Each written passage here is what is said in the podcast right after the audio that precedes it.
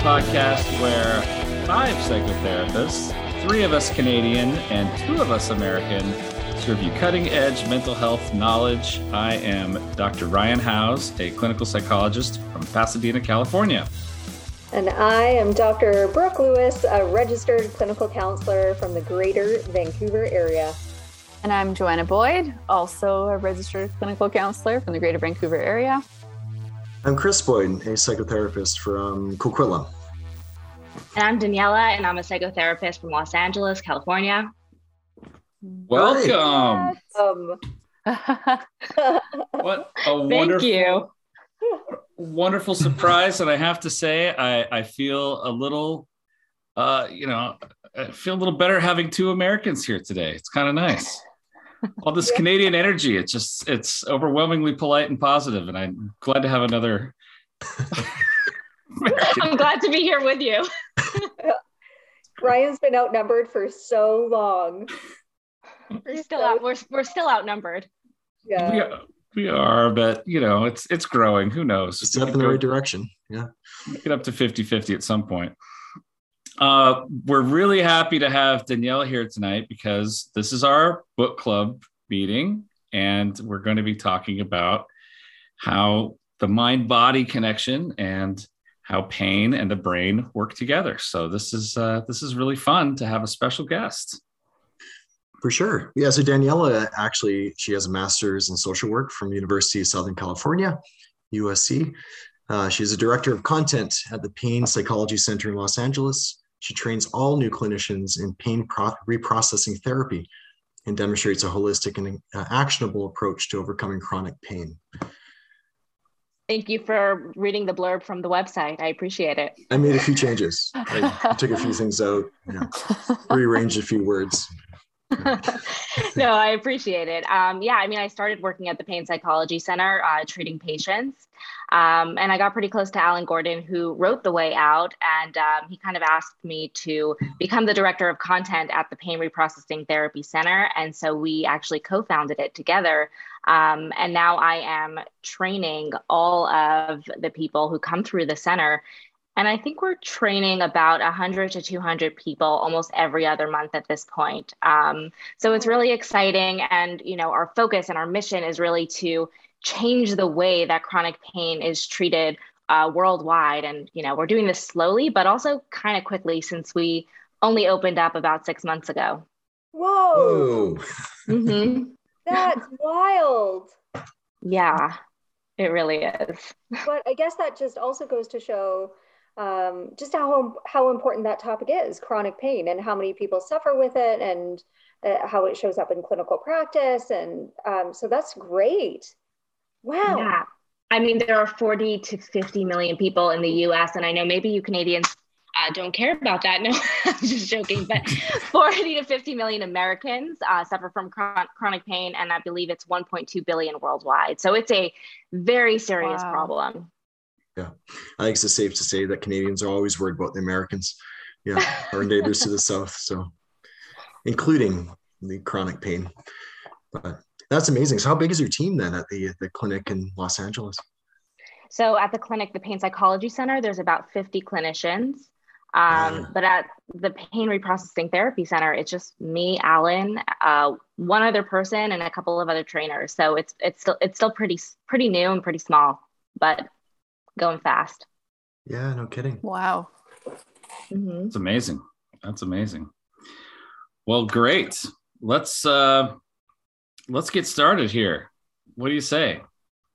Um we, um, pause for our jingle yes, we Daniella, we we actually have a jingle that we kind of insert here of Joanna singing our uh, book club song. So we'll just pause for I just a that. moment to uh, to add the the jingle. And here we go.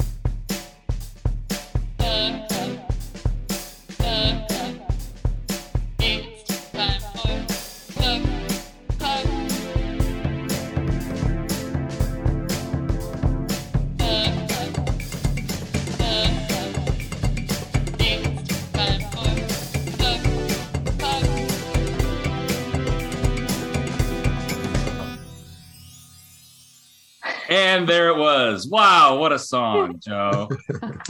My goodness. yeah. Oh, it's going to be a real treat for you, Daniella, when you listen oh, back. I'm so excited. it is. It is quite a treat, no doubt about it.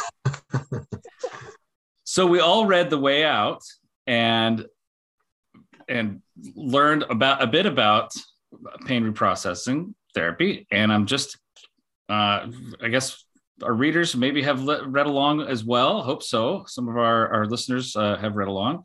Um, but we should probably, as we usually do, we kind of define our terms and start off by just talking about what what is this topic about. And we have an expert here with us. So Daniella, what what is pain reprocessing therapy? Um, so pain reprocessing therapy is the first uh, evidence-based uh, practice or you know modality of therapy that is proven to work to treat chronic pain, and not just pain management, but the treatment of chronic pain. Um, and pain reprocessing therapy is kind of just a system of techniques um, to, to turn off the learned neural circuits in the brain that are misfiring that there is something wrong in the body when actually there isn't. Mm. Okay. Now, yeah. now, when we're talking about chronic pain, uh, some people may be unfamiliar with that or they've heard it, but they're not really sure what, what it is that we're talking about regarding chronic pain. Um, is this a uh, is this tennis elbow that we're talking about? Is this fibromyalgia? Is this what what are we talking about with chronic pain?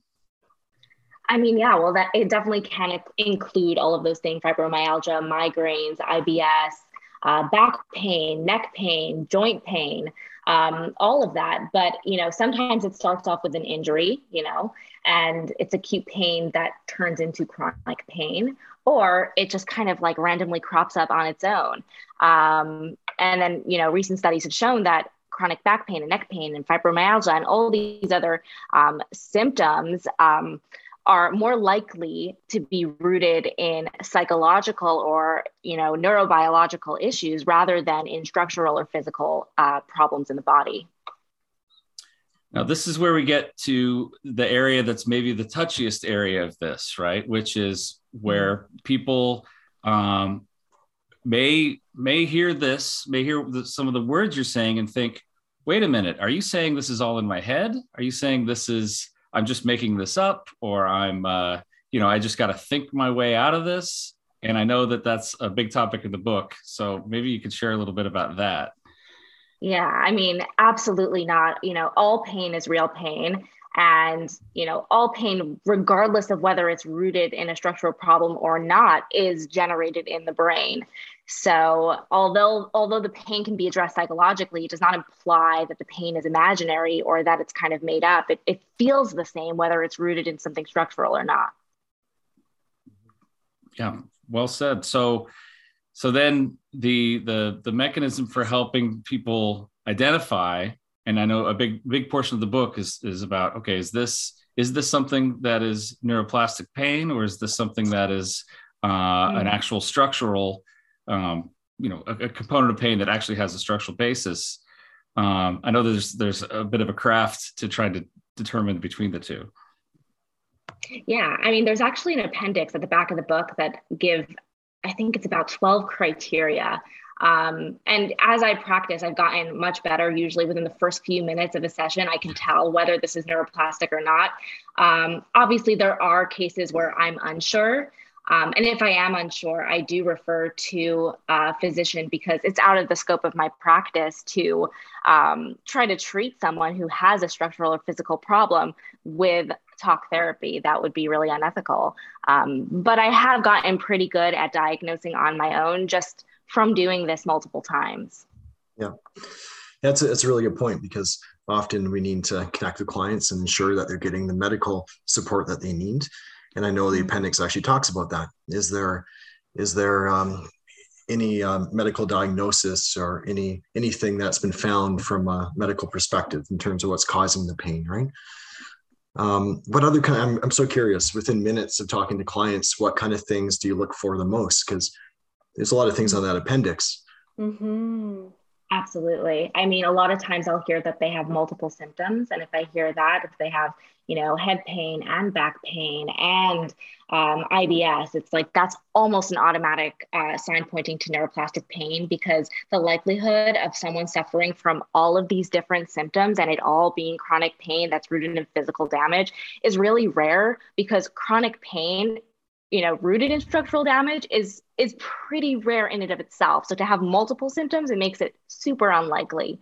Um, so that's one of the biggest tell-all signs um, another one is if they have a history of anxiety or a history of depression um, or any kind of adverse childhood experiences um, that's a really big sign.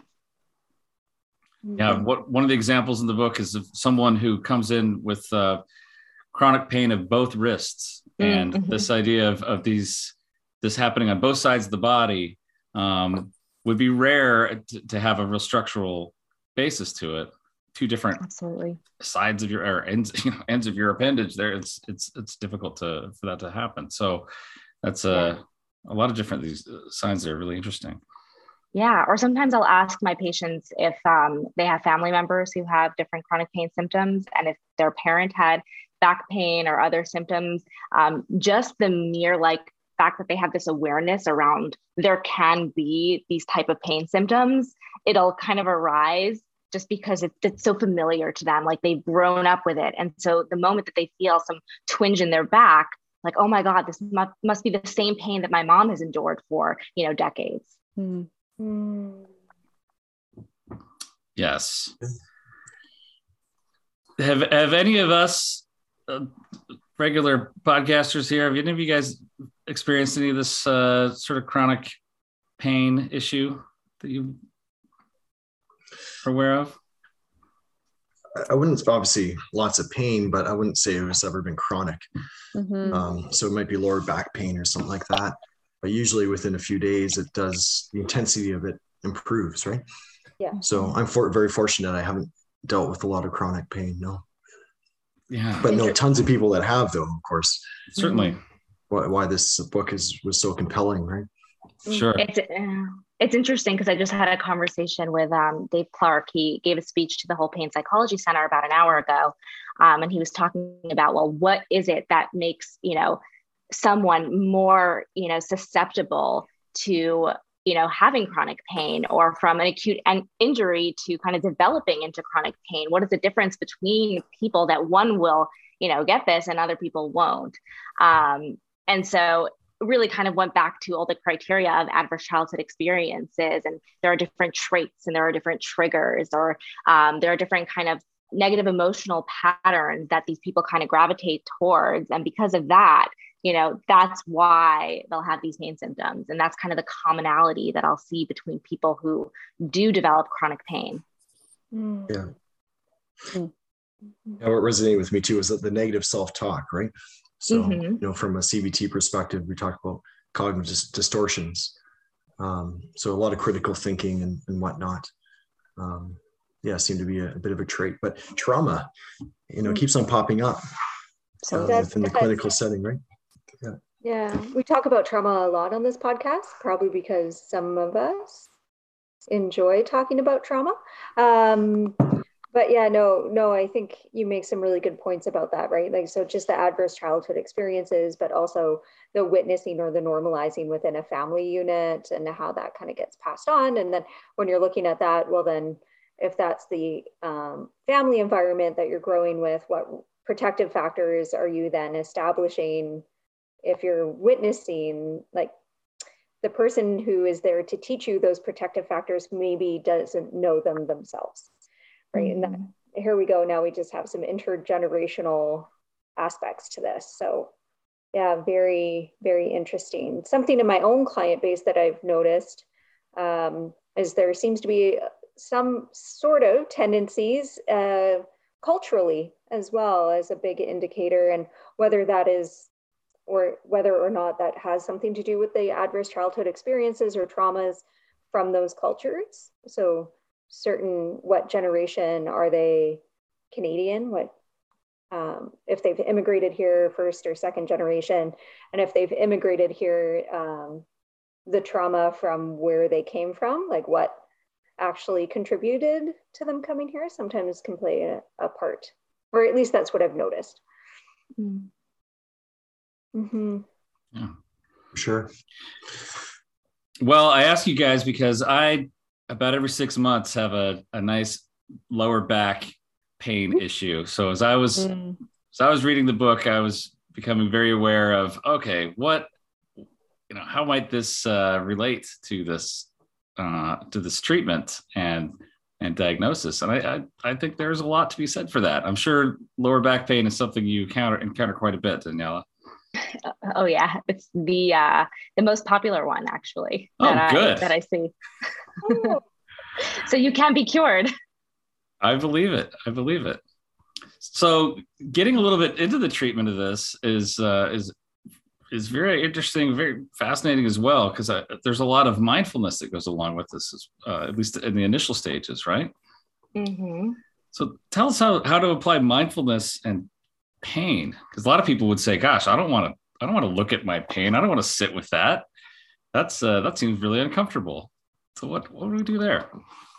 Absolutely. Um, so, I mean, there's two different ways that we kind of treat this. Number one is there's the psychoeducation piece where we, you know, teach people like, okay, what is going on in your body? And sometimes once we tell them what is going on from like a, you know, a neurobiological perspective, their pain goes away because they're like, oh, I know what it is. And that kind of like dissipates the fear. But sometimes we need to do two things, right? One thing is educating them about what's going on and then showing them that, you know, they're actually safe and that their body is okay. And so we use mindfulness to kind of like look into the body, right? And expose them to the thing that they're scared of, which is the pain, but in a safe way. And so if they can do that and you know attend to their you know physical sensations or this physical pain from a curious and objective way then that'll kind of turn off the fear um, and then they'll kind of get this corrective experience where it's like oh well if my pain turned off now that means that i have the capacity to turn it off all the time and that means that there's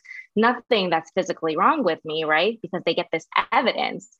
If they had a broken foot and they were kind of like walking on there wouldn't be a moment when they're walking that they wouldn't feel the pain, right? The pain is there to protect us from causing more tissue damage. And so, if just through the use of mindfulness, their pain goes away, they get that evidence that there is nothing wrong with their body and that their body is safe. And so that's how the mindfulness piece is used. Great. And you noted, Daniella, like around safety, um, or in the book at least, if someone doesn't feel safe, would you say that you can build up that safe? Like it's okay if you can only be mindful for even a matter of seconds. I think Alan Gordon noted it could, you know, a patient was just like one or two seconds able to think of the pain, then they had to stop. And so, does that help someone build safety? Is just taking your time with it, or there is there anything else that you can do to build the safety around approaching or um, facing that pain or noticing it, I guess? Uh, yes. I mean, you can start really slow, but there are also other tools that you can use to get rid of the pain. If, you know, the level of fear around the pain is too high, um, we'll do other types of mindfulness exercises like leaning into positive sensations. And, you know, it's if you if you think about someone who gets into like a car accident and um, they're they're driving for the first time they're not going to like get on a highway but they're going to start in a parking lot. And mm. so that's kind of what's going on with leaning into positive sensations. It's we want to get them comfortable with a more neutral thing like that parking lot with those neutral sensations. And once they can become comfortable with that maybe they can start looking into those more painful sensations and being exposed to those things or exposed to that you know highway so to say right okay I was I was catching myself uh, uh, kind of halfway wishing I was experiencing one of those lower back issues while I was reading the book because I was like, oh, I'd love to practice this right now. Um, that would have been like a paradoxical intervention, though, wouldn't it? Like you want to experience the pain, and then the pain actually subsides. maybe, maybe, but I, but I definitely relate to the fear, and I know that the fear of the pain is a really is a major component of this treatment overall. Um, and I could definitely relate to those those times when I have this week or two of of lower back pain, and I wake up in the morning and I like remember, oh, I've got this back thing, and oh, I'm gonna really feel it's gonna hurt so bad to get out of bed, mm-hmm. and that, and I know I'm just setting myself up for for that very cycle of fearing the pain and then experiencing it and probably um, exacerbating the pain as a result, right? Absolutely. And fear can be kind of an interesting word because some of my clients will be like, oh, well, I'm not really afraid of the pain. But then I'll ask them, you know, well, are you frustrated? Does it make you annoyed? Like, what are kind of the adjectives that you would put to it? And if those words are things that would put your brain on high alert or make your brain feel unsafe, then, you know, that falls under the umbrella of fear. So if you're frustrated, you know, that your day is going to be ruined, right? That does fall under the umbrella of fear. Maybe you're not scared of the symptoms themselves, but you're scared about what the consequences are going to be if the pain does, you know, come on. Mm-hmm. For sure. I guess that kind of coincides with the mindfulness practice as well, because you're trying to notice the fear, right? Or I think in the book they call it kind of catching the fears. So mm-hmm. those mm-hmm. those those sensations or feelings or beliefs that pop into your mind, right? Yeah, and something that I use with my clients is I call it the three C's. And I, you know, I think another clinician at the Pain Psychology Center came up with it. I think her name is um, Erica. She calls it the three C's, which is catch, congratulate, and carry on. So it's catch the negative thought or catch the fear, mm. congratulate yourself for noticing it, mm. and then kind of carry on, usually using some type of mindfulness technique or doing something that you enjoy, right? You know, a lot of chronic pain patients, they're kind of stricken of all joy in their lives um, and it can be really really dark. Um, and so if we can help them find pockets of joy in their life and really like lean into that it can be like the first way out of this really dark place. Hmm. that's great. And, and and you noted as well which i think is helpful is that if the pain is too high to even do the somatic tracking or mindfulness it's just do the avoidance behaviors which the book talks about how in some cases the avoiding actually can be helpful just to go that way. And then when the pain is at a low amount or just beginning that's the best time to kind of practice that noticing the somatic tracking. So it's just i like the positive spin on avoidance behaviors i guess. Absolutely yeah. especially with this with this um, clientele. It's pain patients are usually part of their, you know, I was talking about traits, part of the characteristic characteristic traits are being really perfectionistic, being really type A, really want to, mm. you know, problem solving. And so when you say you have permission to use these avoidance behaviors, and not only permission, but it's actually the best thing that you can do in those moments where the fear is too high, then that makes them feel like, oh, okay, I have a plan. Mm-hmm. And like, I mm-hmm. know that might be feeding into this perfectionistic attitude, but like at the same time, you can't rip away that safety net when they're not ready. So I think the avoidance behaviors are really important. And I guess, can we give a few examples of those? Like, I guess, like, mm-hmm. you know, if you're sitting down and your pain flares up, you can stand up so you can kind of avoid that sitting position. Like, could you give some other examples uh, just for listeners as to what some avoidance behaviors could be given certain pains? Yeah, I actually had a client who had really bad headaches, and the only time that his headaches went away were when he was either drinking water or chewing gum.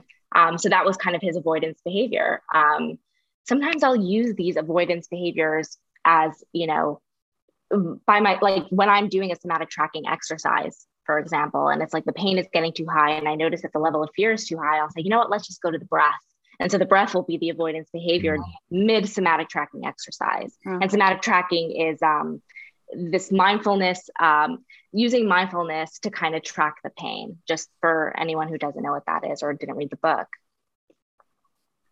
It's it's it's an awareness. You're you're being you know in, in a mindfulness sort of way, non-judgmental. You're not trying to change anything. You're just uh, being aware of what the pain is doing, where it is in your body, that sort of thing, right?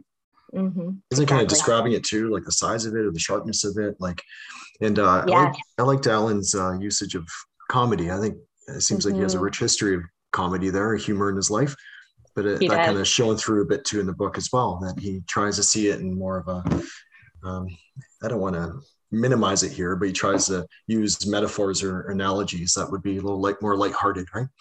No, that's it. That is exactly what it is. You know, we we kind of divided it to three components. So somatic tracking is mindfulness, safety reappraisal, and positive affect induction. And positive affect induction is actually just like a fancy way of saying like be funny, lighten the mm-hmm. mood.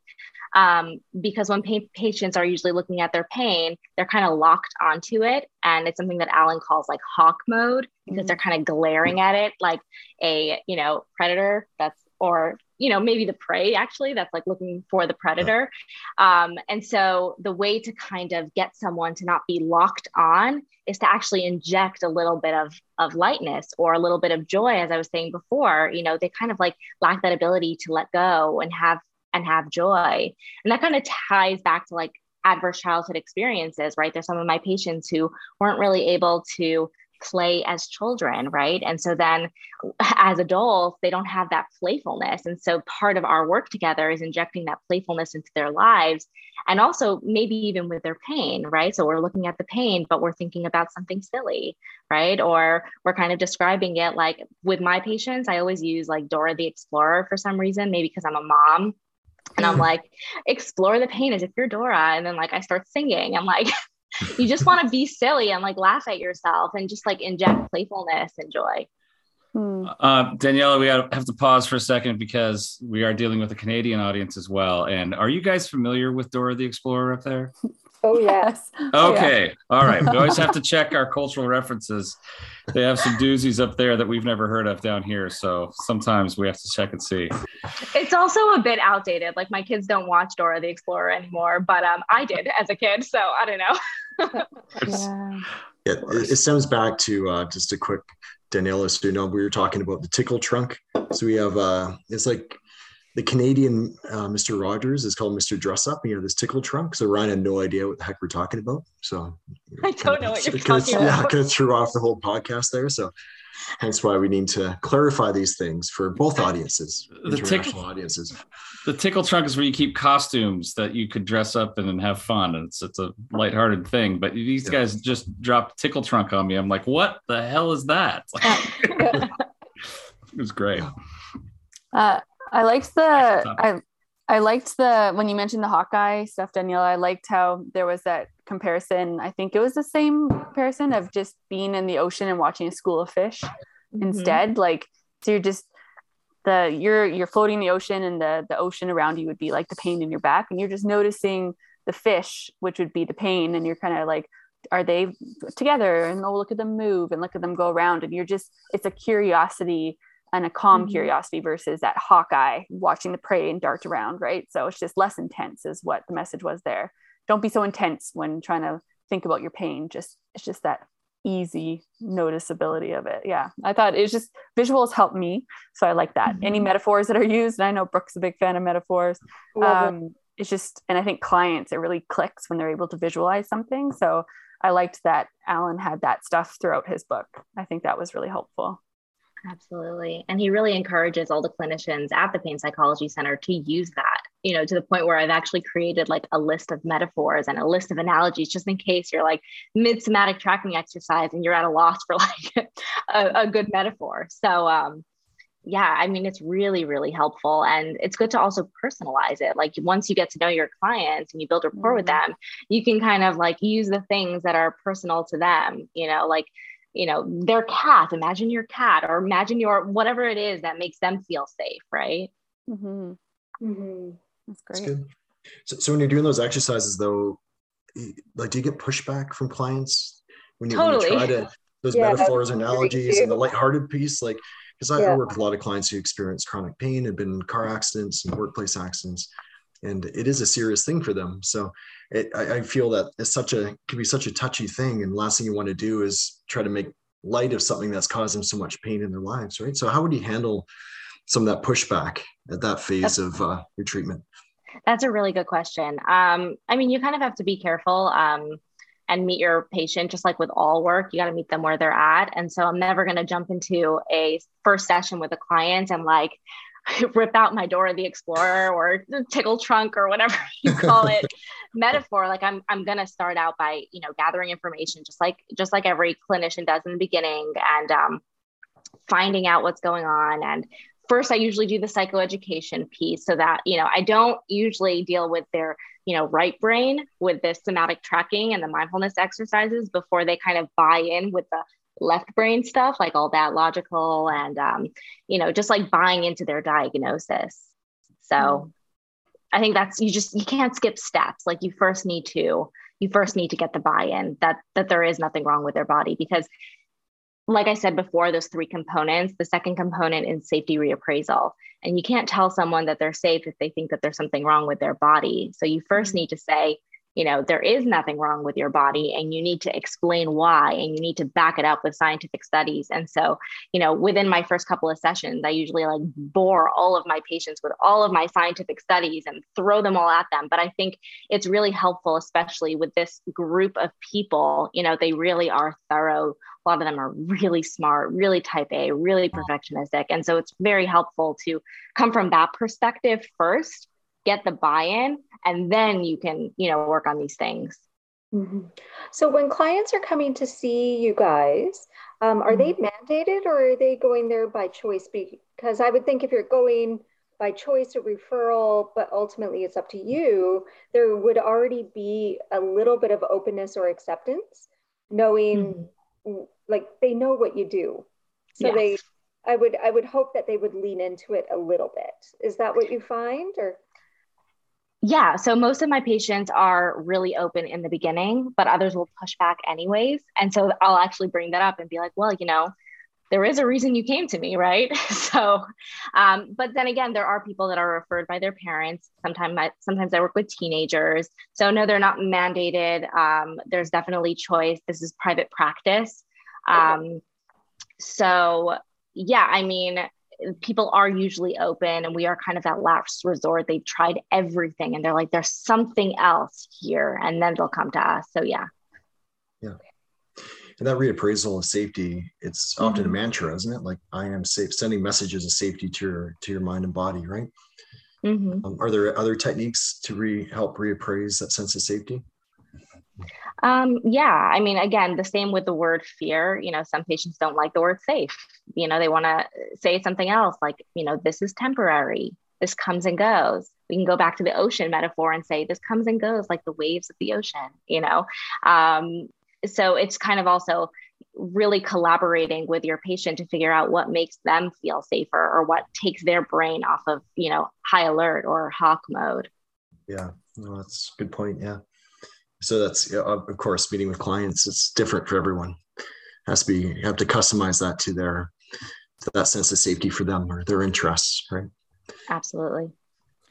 A, a portion of the book talks about so you you've helped someone uh, gain some awareness and mindfulness, uh, assess their safety, um, do add pockets of joy into their lives, and they realize they've got some freedom from the pain but that's not all right? Because uh, the idea of like a relapse or you know kind of let your guard down and uh-oh it's come back again. And people can feel um, disappointed sometimes. Maybe they feel upset with themselves. Oh no here i am back in the same place again.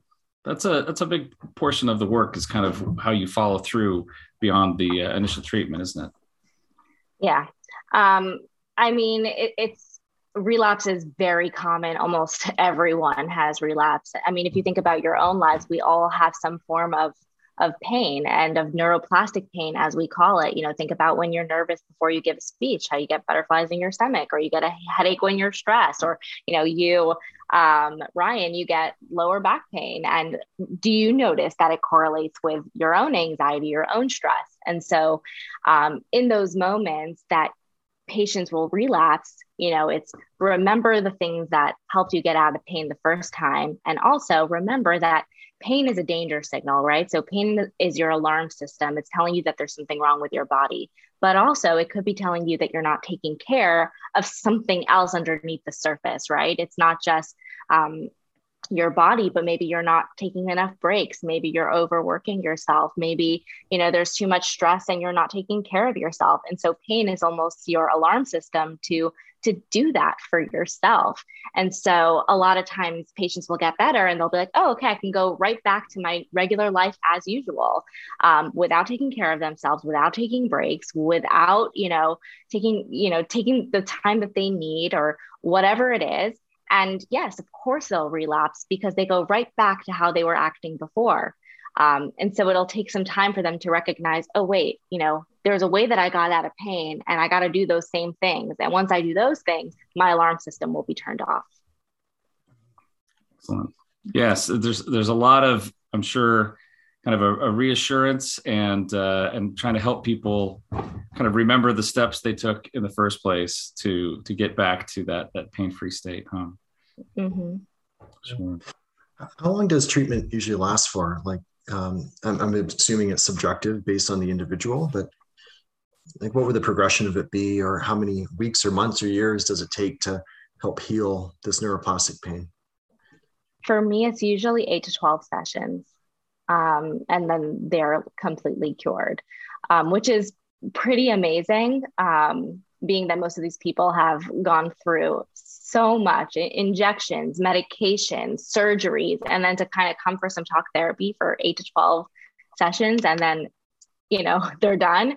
It, it's incredible. And it makes my job so much fun, you know, because I'm a very results driven type of person. I'm pretty type A, like many of my chronic pain patients. So this is like so fun for me to get someone and then to be able to say goodbye to them you know, after eight to 12 sessions. So are you accepting referrals from Vancouver? Can we send some people down to you? Absolutely. yeah, no, that's great. Yeah. Mm-hmm.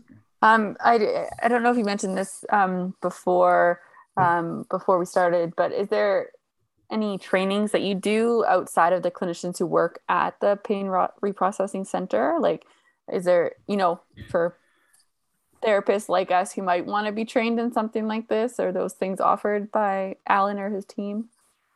Yeah, so the Pain Reprocessing Therapy Center, um, that is where we train all clinicians. The Pain okay. Psychology Center is where all of us practice, gotcha. you know, under Alan's clinic. So Pain Reprocessing Therapy Center is what Alan and I and uh, uh, co-founded this training center where we actually train other clinicians in PRT. That's great. Mm-hmm. What does that training look like, Daniella? It is um, three hours of video material during the week, followed by live tra- three hour training every Sunday for four weeks. So it's about, you know, it's and, and, the lives are actually very exciting. They're very interactive. We have practice, we bring audio clips, um, we have breakout groups. So, um, really helping people, you know, throughout the week, they're kind of listening to Alan and I and whoever else kind of like talking about pain reprocessing therapy center, going module by module, you know, through the steps of the treatment. And then on Sundays, it's kind of an opportunity for all the clinicians to practice whatever they've learned over the week. Mm-hmm. Um, it seems like this this approach has really taken off. Um, you know, I was looking at the uh, reviews that some people have posted, and you know, these are heavy hitters like Aaron Beck and Gabor Mate and Andrew Weil. Andrew Weil gives really great hugs, by the way. Um, but th- these are these are heavy hitters in in our field who are really getting behind this, right? Um, so it seems like uh, people are, are accepting ideas and trying to incorporate these ideas into into their therapeutic approaches, eh? Mm-hmm. Yeah, we were actually just published um, in JAMA Psychiatry um, for the study we did in in uh, Boulder, Colorado, um, on hundred patients who underwent um, PRT for four weeks, twice a week. Um, there were 66% of them that were pain, nearly pain free, and almost all of them, I think it was like 90 something, something like 96 or 97% were like completely. I don't remember the exact numbers, and maybe it's because it's totally past my bedtime at this point, but. but um, I mean, staggering numbers. And what's even, you know, more exciting is that um, the uh, these these numbers held up like over the next you know year. They still remained pain free a year later. So great. That's great. And there's actually fMRI um, like research to back this right? So mm-hmm. you're working with uh, medical doctors in the medical field just to document these changes happening within the brain. Yeah we kind of they oh, go ahead no, they partnered with uh, Tor, Torwager, um, and uh, so not only it does it go off of reported um, pain decrease, but also their brains changed. And so this is really what's real exciting in the medical community, not not only in the uh, psychological community, in the mental health field, but it's also in the medical field. People are getting really excited about it because you know we're actually changing brains. So that's what's really exciting. Chris, I was going to say for um, our listeners who are average Joe listeners, can you tell them what an fMRI is? A functional MRI. so I'm not a neuroscientist, so I'm not going to claim to be, but it's just when they, you know, kind of take pictures of what's going on with the brain and see which parts of the brain light up. And so in chronic pain patients, certain parts of the brain light up, usually kind of having to do with memory. Um, and so those places don't light up um, after treatment, going to show that um, they did actually recover. Is that helpful? Uh, yes. Absolutely. Okay. Yeah, thanks for that. Did you ask me to explain that, Brooke? Because I think Danielle just bailed me out. did such a better job, so that did. oh no! No, it was great. Thank you. I like to put him on the spot sometimes. It's so one of those gotcha questions, like, oh no. Chris, Chris can you fancy, explain it? yeah. I know it's a very expensive machine, hmm. and it uh, it's exactly what Daniella explained. like, to, I was getting really mad at Brooke for putting me on the spot. I'm like, how could you do this, Brooke? no, no. That was for me. Yeah. I, I, actually know a little bit about this. If, if you want to hear, it's so so an MRI, magnetic resonance imaging, is resonance imaging is a snapshot but functional magnetic resonance imaging is like a video like you see what's actually happening over time. And so that's how you can tell like what's actually going on moment to moment in the brain and that's how you get a much better picture of what's happening. So that's that's cool stuff. So is there is there something is there anything next? Is there is there a next frontier that uh that the research or or even your your clinic is is uh, working towards, Daniella? We have a lot of stuff that we're working toward right now, um, but you know, like I said from the beginning, our mission is to really change the way that chronic pain is treated worldwide, um, and so we want to make it more accessible to everyone. Pain Psychology Center is just private practice. And so, you know, like Brooke was saying before, that there are so many people in different cultural um, places that are just more you know susceptible to these things and, and we can't really reach them because we're private practice and so we're expensive. And so we want to make this more accessible to everyone um, and i can't go too deeply into all of that but we have some exciting stuff coming um, to fulfill this mission and we're really really excited. That's great. Um, for for our listeners who might be experiencing chronic pain themselves besides reading the book is there something else they can do to to get some extra support? Any other resources out there? I thought I came across a um, an online, uh, yeah, sorry, a podcast. There's a podcast called "Tell Me About Your Pain." Um, okay. There's also Curable. Curable is great. Um, that's an app that is pretty accessible. Um, so those are good. Good. Fantastic. I think um, one major message, I think the biggest message from today is is one of hope. My goodness, Absolutely. a lot of folks out there experiencing chronic pain and feeling very trapped in that pain. So, um, pretty exciting work that you're doing. Mm-hmm. Yeah, kind of hope and empowerment. And I feel like empowerment is really the antidote to fear, and fear is really at the root of pain. So, um, I hope that everyone feels more hopeful and empowered that they can, you know, beat this. Um, I've seen it hundreds of times, so I feel really confident in the treatment. Mm-hmm. Amazing. Well That's great. Uh, Daniella, where can people find you online or find your clinic and trainings, that sort of thing? Well, you can find the training center at pain reprocessing therapy painreprocessingtherapycenter.com, and that's for therapists who would like to be trained in PRT. Um, as far as getting treatment, it's painpsychologycenter.com. Excellent. And you guys are located here in Los Angeles, right? Yes yes, but most uh, we work mostly virtually, so it, you know we can treat Canadians. There you go. oh. There we go. Well, this has been a pleasure to uh, speak with you and uh, enlightening for all of us.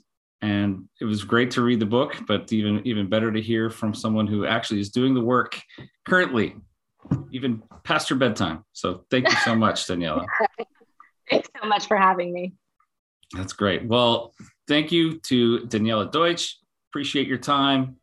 And we'll just sign off for now. Uh, so that's it for us. Everyone can like and subscribe on Apple, Google, Podbean, Audible, Stitcher, or YouTube. Send your questions to info at mentalhealthbootcamp.com. Visit us on Facebook or Instagram. Tell a friend or two. Tell someone who has chronic pain to, uh, to write on in or visit Daniella and we'll say goodnight for now. Good night, everybody. Bye, everybody.